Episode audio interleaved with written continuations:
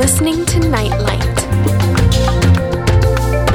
Hello and welcome to this special edition of Nightlight. We have two guests on the program today, both talking about topics related to the end time. First of all, we have Paul McGuire, who is a minister and world news and prophecy expert, author of 26 books, including The Mass Awakening and The Day the Dollar Died. And he'll be talking to us about the keys of the kingdom.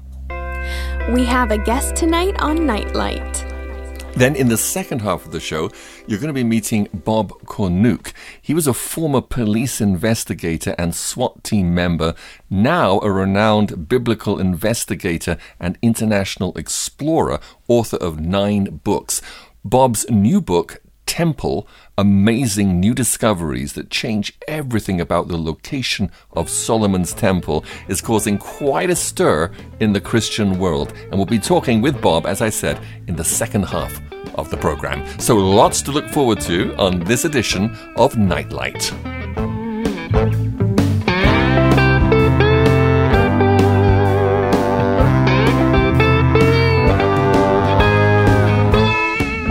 Let's start with this from uh, Jeremy Spencer.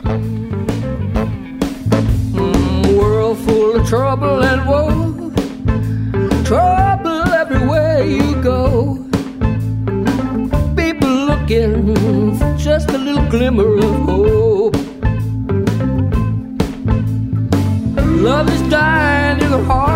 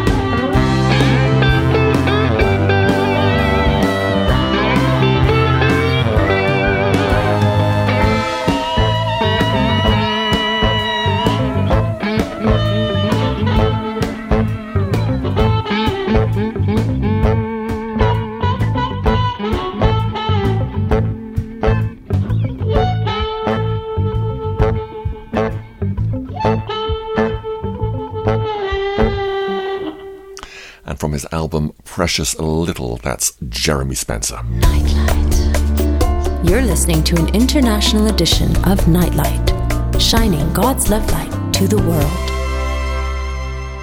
Time now to meet our first guest on Nightlight, Paul McGuire. I read an article, I think in 2013, from Paul that piqued my interest, and I'll just read you a few excerpts from it here.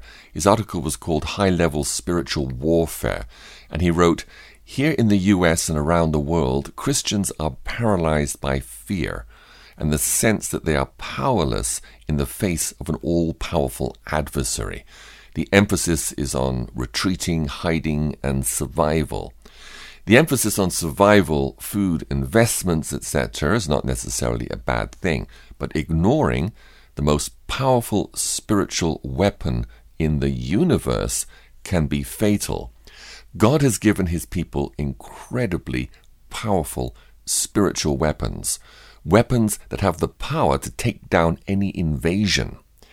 If you don't like what you see in reality, then you must learn how to enter this invisible realm and access what some call the keys of the kingdom. These keys are spiritual mechanisms for changing reality. They are also referred to as spiritual weapons. They are the fastest, most efficient, and powerful way to release power into the earth that can change reality. Think of the keys as a way to release the most powerful force in the universe into our reality. Although there are many things we must do on the physical level, we must understand that the primary battlefield is in the invisible realm. The only way we can win is by learning to use these powerful spiritual weapons in the invisible realm.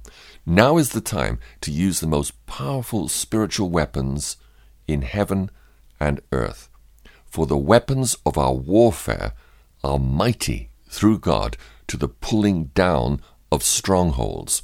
When these spiritual weapons are used by people who have been trained by the Holy Spirit and the Word of God, they are more powerful than any technological weapon on earth. God can shake America and the world for God when we utilize the spiritual weapons that have been given to us for the last days. When the enemy comes in, the Spirit of the Lord will raise up a standard against him. End time news and views. We have with us on the program Paul McGuire, and we're going to ask Paul about the keys of the kingdom and how underused they are. But first of all, Paul, tell us something about your background. Sure. Um, I was raised in New York City uh, in an atheistic household. My parents believed in, I was taught when I was a young boy I was an existentialist. Also grew up in a basically all Jewish neighborhood. Uh, and But I had a spiritual void in me because I, my parents told me there was no God. So I began look at Edgar Cayce and the occult and all that stuff. Then I got involved in radical politics. when I was 15 years old, I was demonstrating with the radical a- activist Abbie Hoffman. Uh, when I was like 16 years old, I was made an honorary member of the Black Panther Party. Uh, not that I ever believed in violence, which I did not. Uh, then I began getting involved in the New Age movement and uh, studying it and experienced uh, the Great White Light, cosmic consciousness. And my actual major at the University of Missouri was um, I had a dual major, filmmaking and altered states of consciousness, which is a brand new field in uh, psychology. So I got to the campus and I began to meet these Christians. I thought they were idiots, and I would rip them, depart, rip them apart in debate classes, and unfortunately win. But God's hand was on my life, and through a series of miracles, like a field of dream type of experience, back roads of Missouri, I was invited to a Christian religious retreat about an hour outside of the campus. It confirmed my worst fears of what Christianity was. It was like a denominational country club thing, and I was disgusted. So I told the guy who invited me there I was going to hitchhike back to the campus. He told me God would take care of my rides home. I humored him. Out there by the cornfields, I stuck out my thumb. Pentecostal preacher and his wife picked me up, shared the gospel. I thought it was coincidence. Second ride was a Bible salesman driving a black uh, station wagon with big black King James Bibles. He let go of the steering wheel, began preaching the gospel to me, told me I was a sinner, asked me, I didn't even believe in the word sin. To me, it was an archaic concept. So he said, Do you want to pull off the side of the road and pray the sinner's prayer? Being from New York City, I thought he was a religious axe murderer pervert and he was going to chop my head and bury me in the bushes. I'm serious. But I don't know why I did it. I prayed the prayer. It was simple. It was something like Jesus, I ask you to forgive me of my sins. I ask you to come into my life and make me born again. Didn't feel anything, went out got drunk. Then the next day, these Christians who witnessed to me uh, came to my apartment and I began talking about it on the campus of the University of Missouri. I told them what happened to me the day before. This girl who was sitting down that none of us knew came up to us and said, Excuse me for interrupting you. She said, I'm a minister's daughter. I just happened to be sitting here asking myself the very questions I overheard you guys talking about. Then she looked at me point blank and she said, Do you believe that Jesus Christ is the Son of God? And then all of a sudden, I blurted out the words. I've never said this before in my life. I said, I believe that Jesus Christ was the Son of God. When that happened, it was like the sky cracked open. I saw God, not, not in a, a, physical sense, in a spiritual sense, but I knew that I knew that I knew that all the cosmic consciousness, altered states, they were all illusions, and I knew that Jesus was Lord. And so it changed my life forever. Thanks, Paul, for sharing your testimony. It's always inspiring to hear somebody's personal testimony. Now, you've written, Paul, on many different topics. Uh, the one we'd like to talk about today is the keys of the kingdom. Can you expound on that? Sure. That's a very important subject, and I'm glad you're asking me on that. I believe that we live in the last days. Now, when exactly Christ is returning or the Messiah is returning, I don't know. But Jesus said, Occupy until I come, spiritually, of course. So Jesus teaches his disciples, and he teaches us in his word about the fact that he's given us the keys of the kingdom. So, what are these keys of, uh, the kingdom? Well, they're kings of, uh, they're keys of authority, they're keys of, of, of rulership, they're keys of dominion, they're keys to release power or guidance or resources. They're keys of authority. So, but we have to use them. So, Jesus first makes a condition to using the keys of the kingdom that we have to abide in him as he abides in us and then whatever we ask in jesus' name it will be done for us. The key is that we're abiding in him that we have a tight relationship with him. And then jesus says whatever you bind on earth shall be bound in heaven. Whatever you loose in earth shall be loosed in heaven. So jesus gives to every believer in christ this very powerful spiritual authority of binding and loosing, of asking for things in prayer, of, of taking dominion over circumstances. And, and if we exercise that by faith, we can accomplish miracles and we can see the power of God move in situations, either personal or in a nation, uh, where we can see the power of God released and the powers of darkness driven away from a situation, if we will simply by faith do what Christ told us to do, which is to take authority in, in our prayer and believe Him at His word. Paul, could you give us an example of how you do that? Yeah. Now, one just brief thing. This this teaching, unfortunately, was was somewhat perverted and overused, and and uh, I believe it was distorted in the sense that people began to look at God like Santa Claus, or you know, you're going to snap your fingers and God's your heavenly butler and he's going to give you whatever you desire. Uh, that's a perversion of a biblical truth. The, the key is we have to be abiding in Christ, which means that what we're praying for is, is the will of God. So, like, I don't go around praying that God would give me a jumbo jet and uh, a yacht because I know that's not uh, His will. Now, maybe He would give me a large boat, let's say, if I wanted to bring in food to feed thousands of starving children. Yeah, I could, I could pray for massive ve- uh, vessel. So, an example would be in, in any situation in life, whether it's personal, interpersonal, or dealing with a nation or whatever it is, that we are we don't like have a victim mode where we just resign ourselves to to the circumstances that we just say well i can't do anything about it that that victimhood is is is, is an example of not having a renewed mind so we have to take the authority that Jesus has given us because he said he made us more than conquerors and we are seated in heavenly places. That means we have a dual citizenship. You and I are talking here in the room physically, but spiritually, we're in the throne room of God, seated with Christ at thrones of rulership, where we rule and reign with Christ, and we will rule and reign with Christ uh, forever. And so, in His name, because the name of Jesus is above every name on heaven and earth, so whether it's poverty or whatever, we can exercise His authority. So, so let's say we were praying. Uh, a lady came up to me a, uh, a few minutes before you came up to me, and was saying that her son, they came from a Jewish background, they received Christ as their Messiah, and the son kind of backslid and got involved in the occult and watches a lot of occult teaching, and he's nightmares and he's being tormented. Okay, so I believe that uh, without getting into the theological debate of demon possession. I believe at the very least he's definitely being uh, oppressed by demons, which he opened up to. So somebody has to pray over that boy and take authority and command those demonic powers to be broken off of him. Uh, just being nice and you know loving him isn't going to do it. There has to be there has to be a, a, a, um, an encounter with the powers of darkness. So the prayer would go something like this whether you were just sitting next to him or if you placed your hands on him or even if you're not near him, you would say, Lord Jesus Christ, we come to you on behalf of whatever the boy's name is. And in, in the name of Jesus Christ, we command these powers of darkness to break their grip over his life.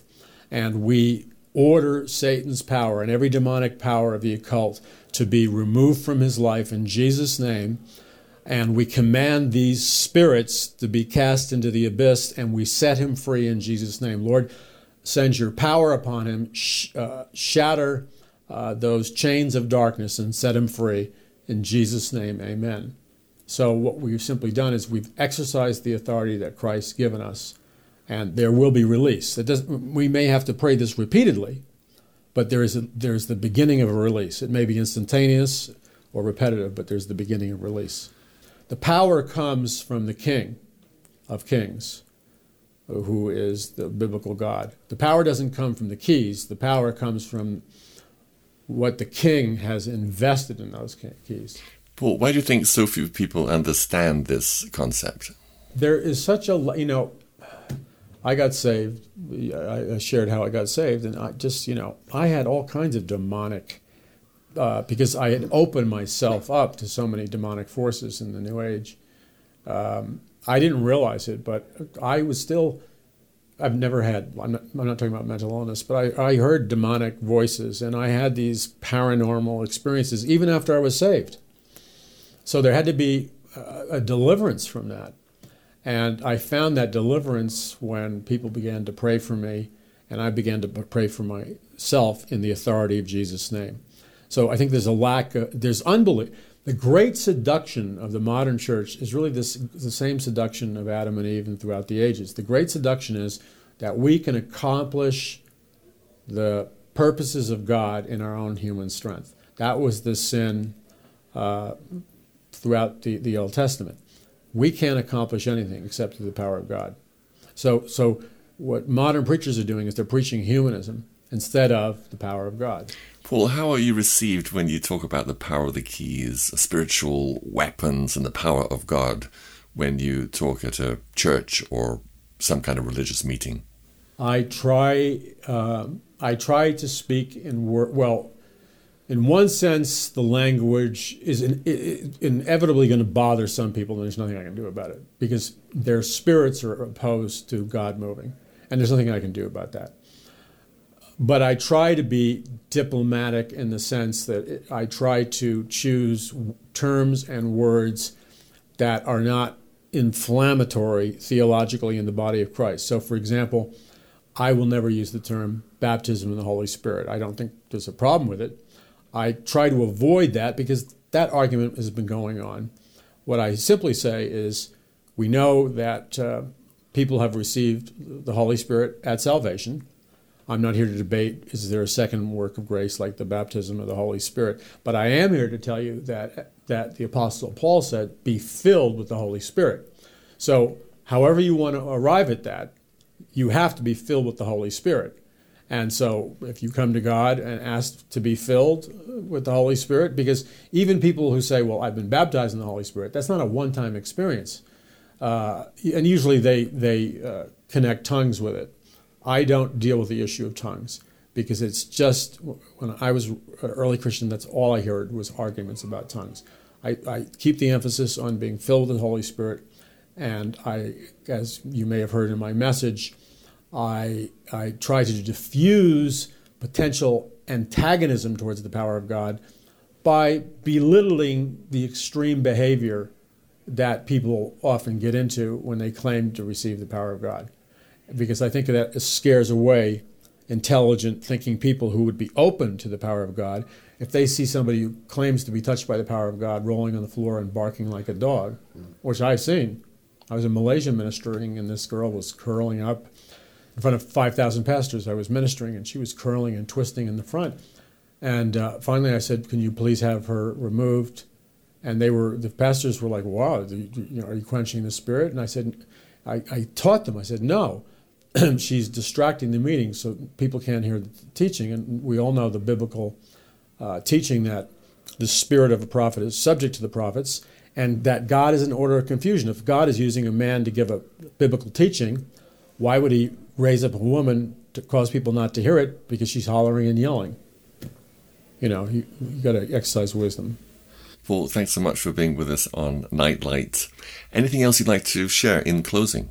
The only thing I'd like to say in closing is that for your ministry and uh, the ministry and the lives of everybody, uh, either hearing this on audio or radio or television or however they're hearing it, I just want to encourage them that, you know, uh, this is what Dr. Bill Bright taught me uh, when I was a young Christian, and I never forgot it. He said, "Think supernaturally and act supernaturally." And uh, to the degree I've experienced miracles and blessings in God's life, it's always been attributed to to um, having. I, I don't claim to be a great man of faith. I think I have a microscopic mustard seed you know, not even mustard seed, a microscopic mustard seed. So I'll use that microscopic mustard seed and I see miracles. That's because that's all I can produce. I'm not going to lie. I don't have this enormous amount of faith, but I do have a microscopic mustard seed.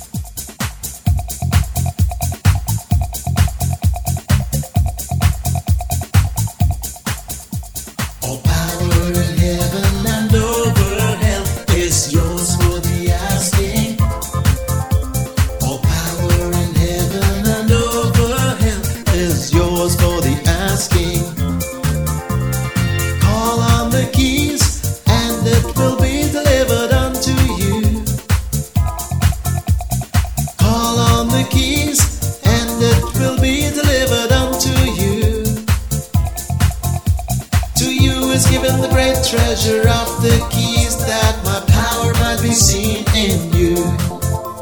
All power in heaven and over hell is yours for the asking. All power in heaven and over hell is yours for the asking. And that's Samesh A song called All Power. Did you know you can listen online or download your favorite Nightlight shows, as well as other radio programs and audio inspirations produced at Radioactive Productions? Visit our website today at radioact.org. And yes, please do visit our website at radioact.org. Also, we have a devotional website at treasures365.com. Well, we're going to change topics now, and we're going to be talking with our next guest on Nightlight. His name is Bob Cornuke, and he's a very well known biblical archaeologist, written a number of books, including his most recent one called Temple. So we're going to be taking a visit to Jerusalem.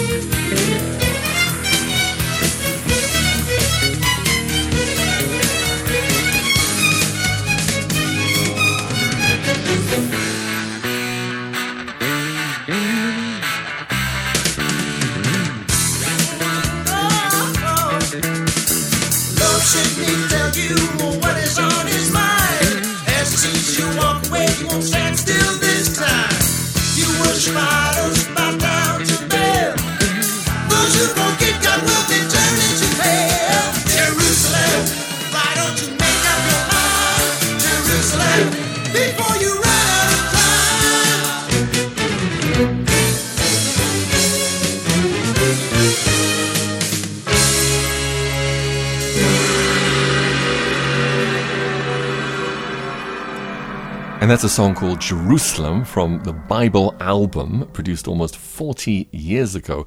And that was performed by Jeremiah Russell, who went to be with the Lord around 25 years ago. He's now up there in New Jerusalem. And that song was about the prophet Jeremiah warning about the destruction of Jerusalem and the first Jewish temple by the Babylonians. The second temple, known as Herod's temple, was destroyed by the Romans in 70 AD. And since then, there hasn't been a Jewish temple in Jerusalem, although the Jews have very much wanted to build a third temple on what they believe is the Temple Mount, where the Al Aqsa Mosque and the Dome of the Rock now stand. And that's a very sensitive issue, even right now, between the Jews and Muslims. Anyway, we'll be talking about all of that with Bob Cornuke, a renowned Bible archaeologist and author of a new book called Temple. Nightlight, keeping you in tune with the times. Bob, thanks so much for giving your time to be with us. Bob, tell us first something about your background. My background is uh, law enforcement. I've had some FBI training, was a police officer in Orange County, California. Worked uh, patrol and investigation both, and just take those skills and I apply them towards uh, researching the Bible. It's a pretty simple process. Cop investigation, researching the Bible, using the Bible as a roadmap and sort of a compass, and then trying to find is there really evidence to support this? And how would I get involved with searching and writing about the temple? I read a book by Ernest Martin, and a fascinating book. After I read it, I was surprised that the world didn't just jump up and say, Why isn't this thing a bestseller? Because it was just a fascinating book. And uh, um, I'm really the beneficiary of his groundbreaking research. So people say I've written such a fascinating book. I really have a lot to thank Ernest Martin for that. But what I try to do is just make the book a readable book and add a lot more facts that I'd come up with to to have a little ownership of it. And the book seems to be doing well, and it is causing quite a stir. Well, it's causing quite a stir, of course, Bob, because in your book you show beyond any reasonable doubt that the first and second Jewish temples never stood on what is known by Muslims as the Haram al Sharif and by the Jews as the Temple Mount. First of all, maybe you could explain what is the Haram al Sharif? It's a the Haram. The, a lot of people call it the Temple Mount, Dome of the Rock, the Al Aqsa Mosque. It's this uh, this incorporated area that I call the Temple Mount platform that is 36 acres. That's up on the Temple Mount area, and uh, it's uh, controlled and uh, managed by the Muslims, and the Jews desperately would love to build their temple there. They believe it's somewhere up on that platform. A lot of people say it's the south or the north, or they're they're all they're all they're not really sure to where the temple was, but most people, most people will say that is the area of where Solomon's and Herod's temples once rested. Bob, when I visited Jerusalem recently and was at the Haram al Sharif, I was shown around 10,000 Herodian and pre Herodian foundation stones, which are still part of the Haram al Sharif today. Did these stones have anything to do with Herod's temple?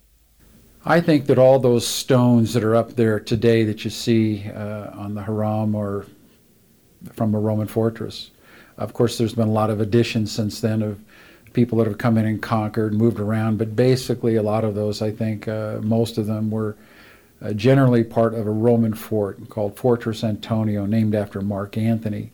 It housed the 10th Roman legions, which was about 6,000 soldiers and about 4,000 support personnel. It would have been like a city up there. Uh, Josephus, in fact, describes it as being the size of several cities. But we see the Roman forts. We don't, don't see a couple of pup tents and a bunch of people walking around with spears and, and shields. You, it was it was a it was a machine. They had roads, they had bakeries, they had brothels, they had courtrooms, they had barracks. They had they, it was like a it was like a city. And today we've never found any any remnants of where the Roman fort was. And of course, the fort would have been quite large, and I think archaeology would have revealed something by now if it was located somewhere other than on the Temple Mount. So, does that mean that the Western Wall or the Wailing Wall had nothing to do with Herod's temple? And if so, what was it? The Western Wall today, uh, a very interesting uh, thing happened there recently is a, a man by the name of Eli Shukron, who's the director of archaeology, found a coin underneath the very lowest stone, where the stones reach bedrock under the Western Wailing Wall. And a lot of people have been arguing how old this was. Well, kind of it was settled because Eli Shukron dug underneath and found underneath the lowest stone that re- reaches bedrock. He found a coin of Valerius Gratus, who was the prefect of Rome under Tiberius Caesar. The coin dated to 20 AD. Very interesting because Herod died in 4 BC. So 24 years after Herod's death, we have this wall being built attributed to Herod, which poses a lot of very interesting questions as to who really built this wall and why did they build it. Bob, tell us more about the Fort Antonio. What was it? How large was it? And how do we know that it stood on the Haram al Sharif? You know when you're when you're we we try to say categorically that the Temple uh, Mount is where the Roman fortress is. In archaeology, uh, we're not 100% sure of of things, but I think there's a high degree of probability that it was there because it was the most dominating feature, and the Romans wanted to dominate the rebellious Jews. Herod would have never built a worship center that size for the Jews, first of all, which would have dominated the entire region. The Romans would have held the high ground and held the fortress, and the temple would have been down in the in in, in the city of David. But it was it was monstrous in size. You, you just see the daily amount of. Just imagine a city of ten thousand people with with uh, you know you have to have transportation, you know horses and carts and and chariots, and then you'd have how do you feed them? How do you repair their the, the, the, the clothing and the things that they use for the horses and, and the bakeries and the restaurants and, and the courthouses. It was a city. And there's nowhere else in Jerusalem that we have any evidence of a large presence like that. the only place that logically you can accept it being is on the Temple Mount, and the temple being south of there in the city of David.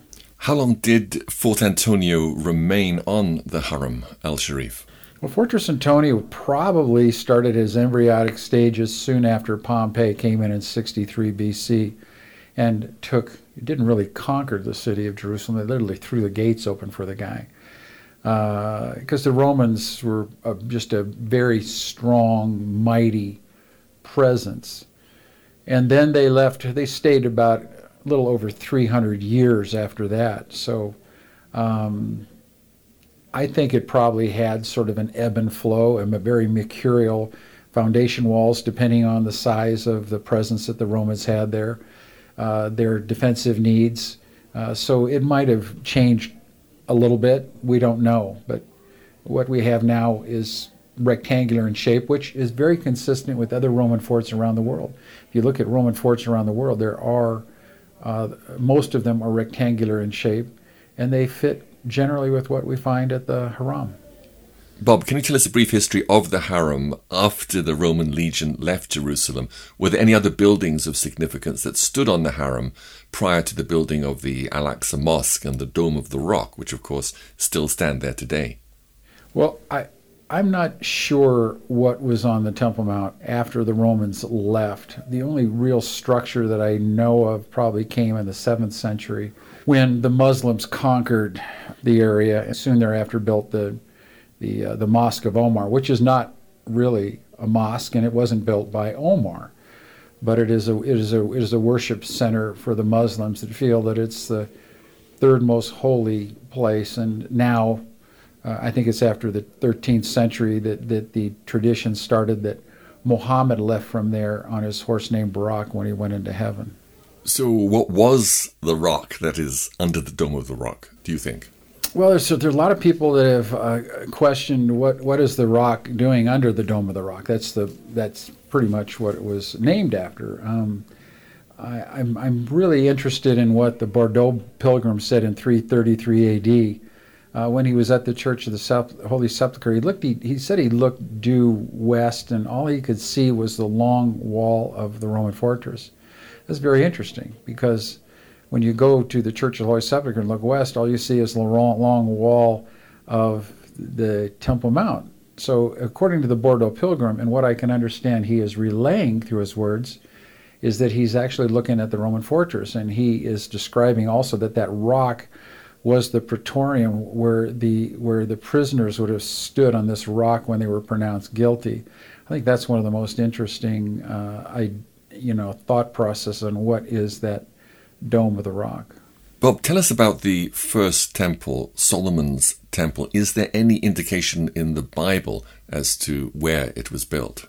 The first temple was built by by Solomon. He and, and the Bible does give us a, a specific place. Uh, Second Chronicles three one says that it was built over the threshing floor uh, uh, in in the in the city of David. Uh, David had conquered the Jebusite fortress about 3,000 years ago. So David uh, was met by the angel of the Lord and told to buy the threshing floor of Ornan the Jebusite, and that Solomon built the temple right there. Well, the threshing floor of the Jebusite was in the city of David, in the stronghold of Zion. Uh, there was there was no buildings up on what we see today as the as the Temple Mount. Uh, it was a rock escarpment.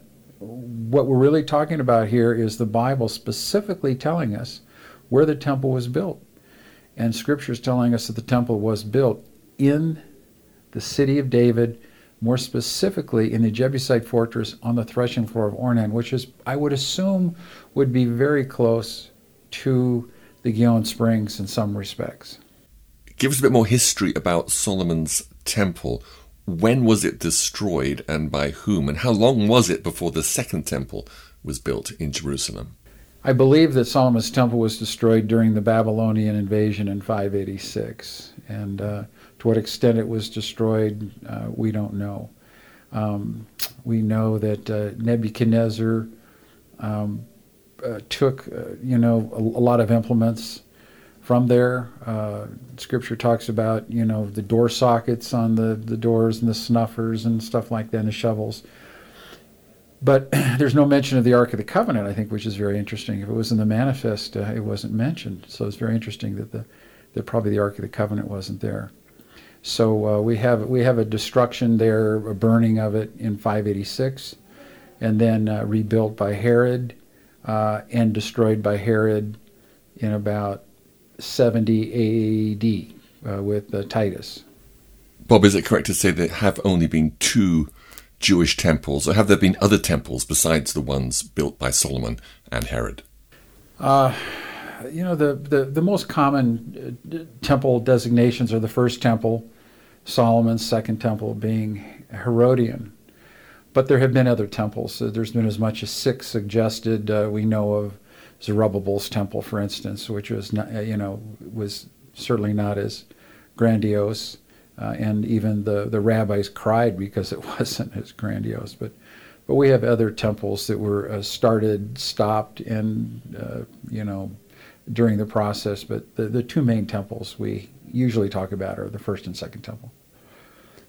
Well, Bob, if the temples, as you postulate, never stood on the Haram el Sharif or the Temple Mount, then where did they stand? If the temples didn't stand on the Har- Haram, I believe that they are in the city of David. Most definitely, the Bible suggests it. We have historians that talk about it being there. We have uh, the Bible des- describing uh, as needing a water source. You know, we have the Gihon Springs right there. Uh, we have uh, Solomon being anointed king in the city of David at the Gihon Springs. Um, we have uh, the Bible saying many times that in this the in the stronghold of Zion, that is you know the God's holy mountain. In Joel talks about the holy mountain being in Zion. Well, holy mountain is the temple. So we have a lot of biblical references that point to the city of David, and really nothing, nothing that points to the Temple Mount. Well, let's turn our attention now to the Gihon Spring. What is the Gihon Spring, and what's its significance in relation to the location of the temple? Well, the Gihon Spring has been an, is an ancient water source that's been talked about uh, going way back to the time of uh, Solomon. Uh, the the springs uh, are still running today. They're not of the force of water that they were a long time ago. A lot of the a lot of uh, you know Jerusalem has been dug up, and the rock uh, might have through fracturing and modern construction have uh, precipitated that. But the Gihon Springs has been this this ribbon of water that's the lifeblood of the city of David. It's like water pumping through the veins of a, of a, of a human. The city of David has this water pumping through it, which gives his life and, and gave it the reason that David even took it was probably that water source. But it's a, but you need to have flowing water in the ceremonial of the cleansing of several things. The priest going in the temple to worship. You need spring water to add to the ashes of the red heifer for purification. So water is essential, and there's no water on the Temple Mount, to tradi- the traditional Temple Mount up above. Uh, there, there was no water source there, no springs. There was water coming in from South Bethlehem on two aqueducts, but yeah, that certainly is not spring water. Bob, when I was in Jerusalem recently, I went to the Israeli Museum, and in the gardens of the Israeli Museum is a very elaborate model of Jerusalem constructed in 1973 by the famous historian Michael Avi Yari. Millions of people have seen this model over the years. If you were given the liberty to do so, Bob, what alterations would you make to that model of Jerusalem in Jesus' day that stands on the grounds of the Israeli Museum? You know, the model that we have at the Israeli Museum is a beautiful model. I mean, it is it's been painstakingly. Uh, it, it, it's a great piece of art, but a poor piece of historical uh, reflection. Uh, for instance, I believe that the Roman fort there is uh, ridiculous. Uh, it's just this little appendage. Uh, looks just it, it just the mighty Roman fortress has been reduced to this small little caricature that they have there uh, in that model. So uh, I don't think that the model maker there made an accurate representation. But what he did do is he's impregnated into the mind of a lot of visitors a warped concept of the size of the Roman fortress and where the Roman fortress is. I'm really surprised that most people don't go up and say, This is ridiculous. What do we have this here for, this size and this dimensions? The Roman fortress was immense, and it wasn't just this small little appendage that they have there, because we know that they had the 10th Roman Legion, which was about 10,000 people. That, that area could have held maybe a couple hundred people that we have at the, the model at the at the Israeli Museum. Bob, how total was the destruction of Jerusalem by the Romans in 70 AD? Was Jesus' prophecy in Matthew and Luke that not one stone in the temple would be left standing upon another? Was that literally fulfilled? Jerusalem was pretty much destroyed. We're talking about Hiroshima. You see Hiro- Hiro- Hiroshima, where it's just you see a few standing little, you know, walls and whatnot. Pretty much was eradicated uh, Eliezer in 73 uh, during the, who was the, the general Mossad said, Masada said that uh, everything in dis- everything was with utter destruction except for that of the camp of the Romans, which is the Roman fort. So everything was destroyed. So I think that when you talk about in 70 AD what was destroyed, I think the temple was destroyed to the very foundations. Josephus said that you wouldn't even know that there was a city there where the temple stood in 70 AD, thus fulfilling the prophecy of Jesus in Matthew 24, who's, when he said that all the stones, every stone, utterly, completely, and totally down to the very foundations would be destroyed. So I think we have a fulfillment of prophecy if we correctly identify where the correct location of the temple is located. Uh, who was Josephus and how reliable was his testimony? Josephus was a first century historian. He was Jewish uh, commander that was uh, conscripted to be sort of a, a, a historian of sorts. Um, his writing is is impeccably accurate. Uh, people say, "Oh, he's so great of a historian," except when he's talking about the temple, and then then he just seems to have this weird perception of history. No, he had a perfect perception of history. He knew where the temple was. He knew it was destroyed down the very foundations. So historians say, well, he was great up until he talked about the temple. But no, he was right about the temple. We have been wrong. So I, I think we should follow the first century eyewitness as opposed to a 21st century guessing, ob, uh, observant person. Well, how did it come about, Bob, that Jews, Christians, and Muslims came to believe that the temple stood on the Haram el Sharif, or the Temple Mount, not over the Gihon Spring? There's a lot of there's a lot of argument as to when people started believing that the temple was on the Temple Mount. My my personal belief is that when the in 1099 when the Crusaders conquered the uh, the Temple Mount complex today, and they saw the Muslim dome with the crescent moon on it, they ripped it off. They put a cross on there, called it the uh, Templum Domini, which is Latin for the Lord's Temple and from that point on, it became very popular throughout Europe that that was the temple area. Uh, people did argue about it for some extent. They didn't know where the real temple was, but in time they they just settled on it. Uh, there was a man named Tudela, Benjamin Tudela, in the 12th century, very charismatic man, uh, uh, rabbi, and he said, "Hey guys, let's just settle on this." And people have, and tradition has sent its taproot down and taken root in the, both the church and both the Jewish belief systems. And from that point on, it's become historical fact. When I think it's been terribly, terribly mangled in history, and we have a wrong perception of where the temple is located uh, traditionally, because it should be in the city of David. Of course, this is huge because if those of the Jewish religion could accept what you and a growing number of other Bible archaeologists and researchers are saying, then there'd be no obstacle to the Jews building their third temple, not on the Haram al Sharif, but in the city of David, near or over the Gihon Spring. And this would diffuse so much of the tension and animosity that exists between Jews and Muslims over what has been called the most explosive piece of real estate in the world. But, Bob, do you believe that no matter how overwhelming the evidence, that Jewish political and religious leaders will ever accept that the temple once stood over the Gihon spring? Or is tradition just too strong? I think traditions are too strong until uh, an event occurs which makes people really look at the facts. Um, so until that time, I think we're going to have tradition is going to be stronger than historical fact. But tradition can change, but it takes a wrecking ball event to make that change in paradigm. Of course, we know from Bible prophecy that a third Jewish temple will be built. Bob, according to your understanding of Bible prophecy, tell us about this third temple and the part that it will play in end time events. Well, there's going to be two more temples uh, in the future.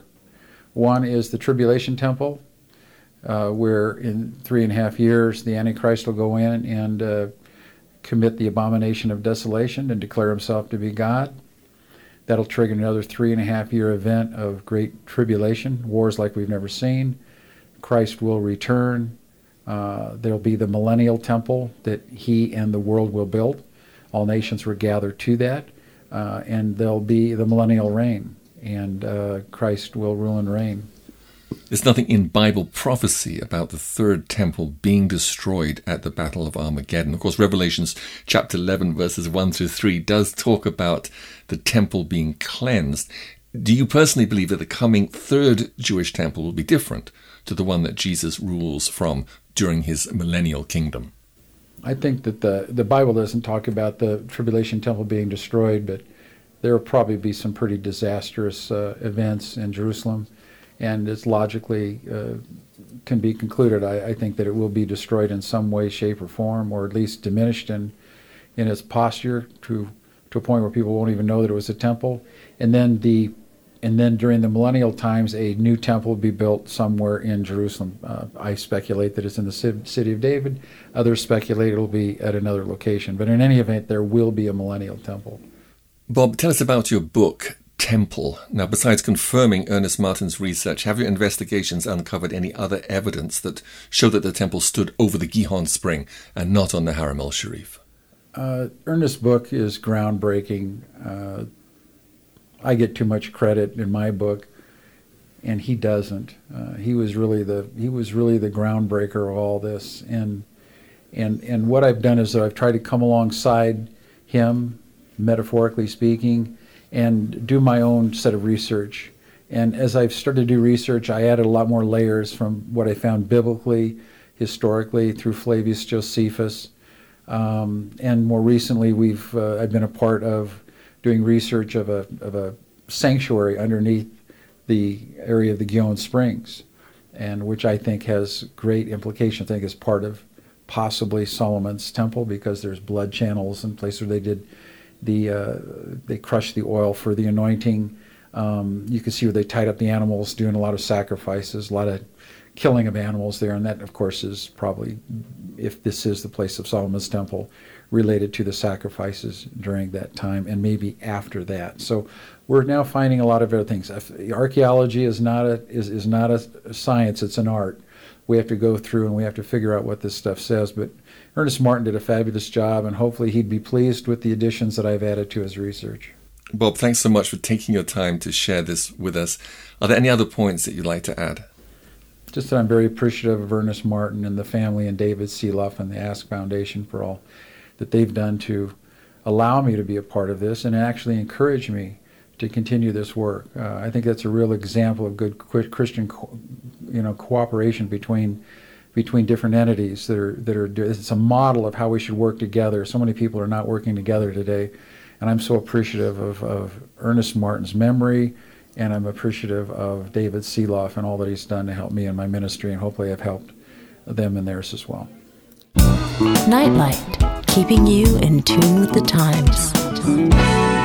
Well, from earthly Jerusalem, from where Jesus will establish his millennial reign, let's travel to the heavenly Jerusalem, which at the end of Jesus' 1,000 year reign on earth will descend to the new earth and become the headquarters of God's eternal kingdom. And where there's no need for a temple, because as it says in Revelation chapter 21, verse 22, the Lord God Almighty and the Lamb are the temple of it. Words of this song taken directly from the scriptures in Revelation chapter 21 and 22. from the King James Version of the Bible. And I saw a new heaven, and I saw a new earth, and I saw a new heaven and a new earth. For the first heaven and the first earth were passed away.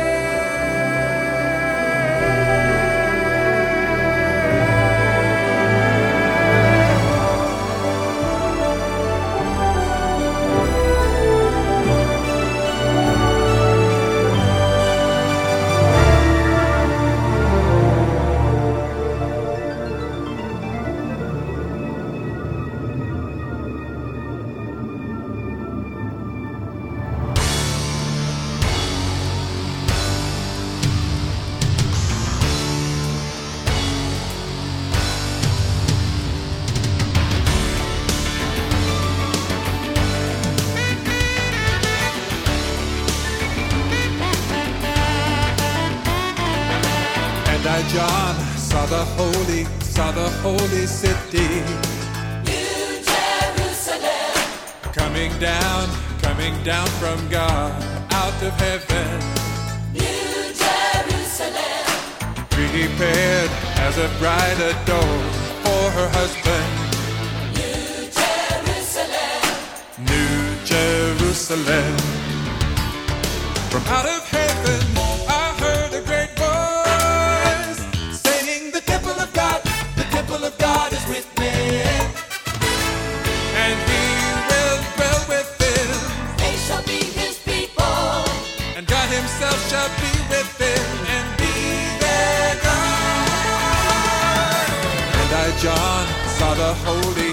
the holy city. New Jerusalem. Coming down, coming down from God, out of heaven. New Jerusalem.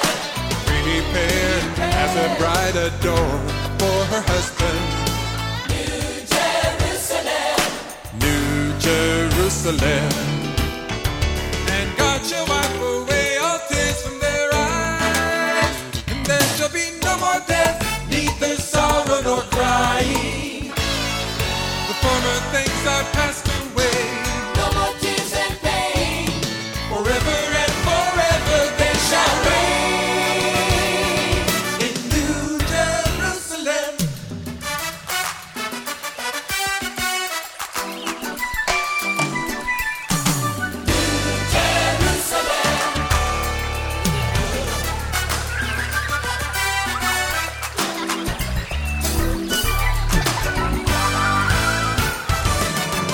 Shall be